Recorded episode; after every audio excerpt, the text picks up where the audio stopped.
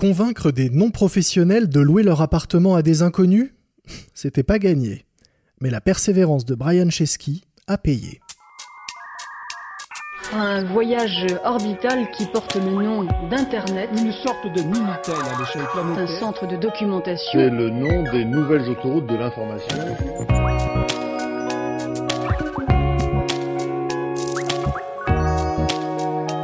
Les génies du numérique Un podcast capital.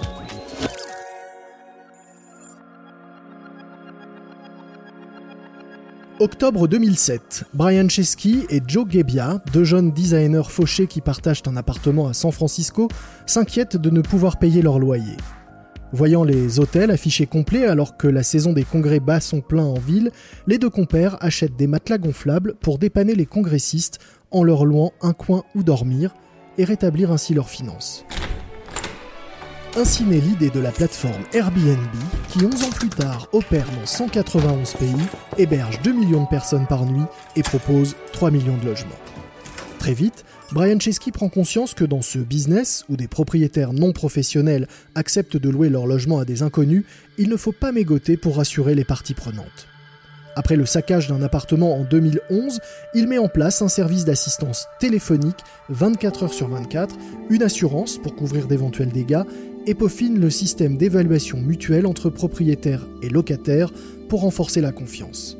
C'est la clé d'un succès qui assure très vite à Airbnb une position hégémonique sur le marché des locations touristiques. Mais dans les grandes villes d'Europe et d'Amérique, de plus en plus de propriétaires basculent sur la plateforme Airbnb plus rentable que la location classique.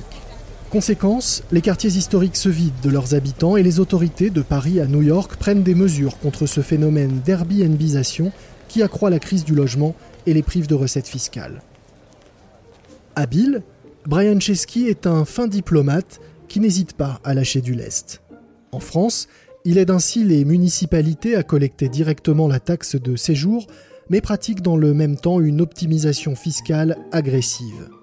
Résultat, dans l'Hexagone, son deuxième marché après les États-Unis, Airbnb a payé en 2016 moins de 100 000 euros d'impôts, car la plateforme n'y possède qu'une filiale qui gère le marketing au niveau local. Les contrats de location étant signés avec Airbnb Irlande et l'argent transitant par Londres. En outre, Brian Chesky renacle dans tous les pays où il opère à exclure de sa plateforme les professionnels qui louent en catimini dans les zones où sévit la crise du logement. Reste qu'à force de fermer les yeux sur ces dérives, les logements sans âme pour touristes prennent le pas sur ceux habités par des autochtones. Conscient du risque, Brian Chesky a eu la bonne idée d'élargir son offre. La plateforme propose désormais des activités telles que pratiquer la cuisine, la musique ou la danse ou faire des visites avec les locaux qui permettent, en favorisant les rencontres, de restaurer l'esprit communautaire des débuts d'Airbnb.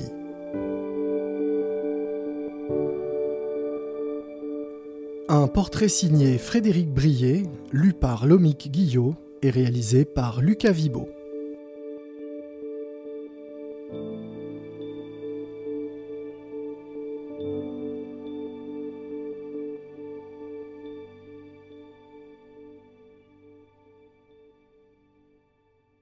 Vous avez aimé ce podcast? Vous avez détesté ces histoires? Vous voulez nous suggérer des noms pour de futurs portraits? N'hésitez pas à liker et laisser vos commentaires sur les plateformes d'écoute et sur la page de cet épisode.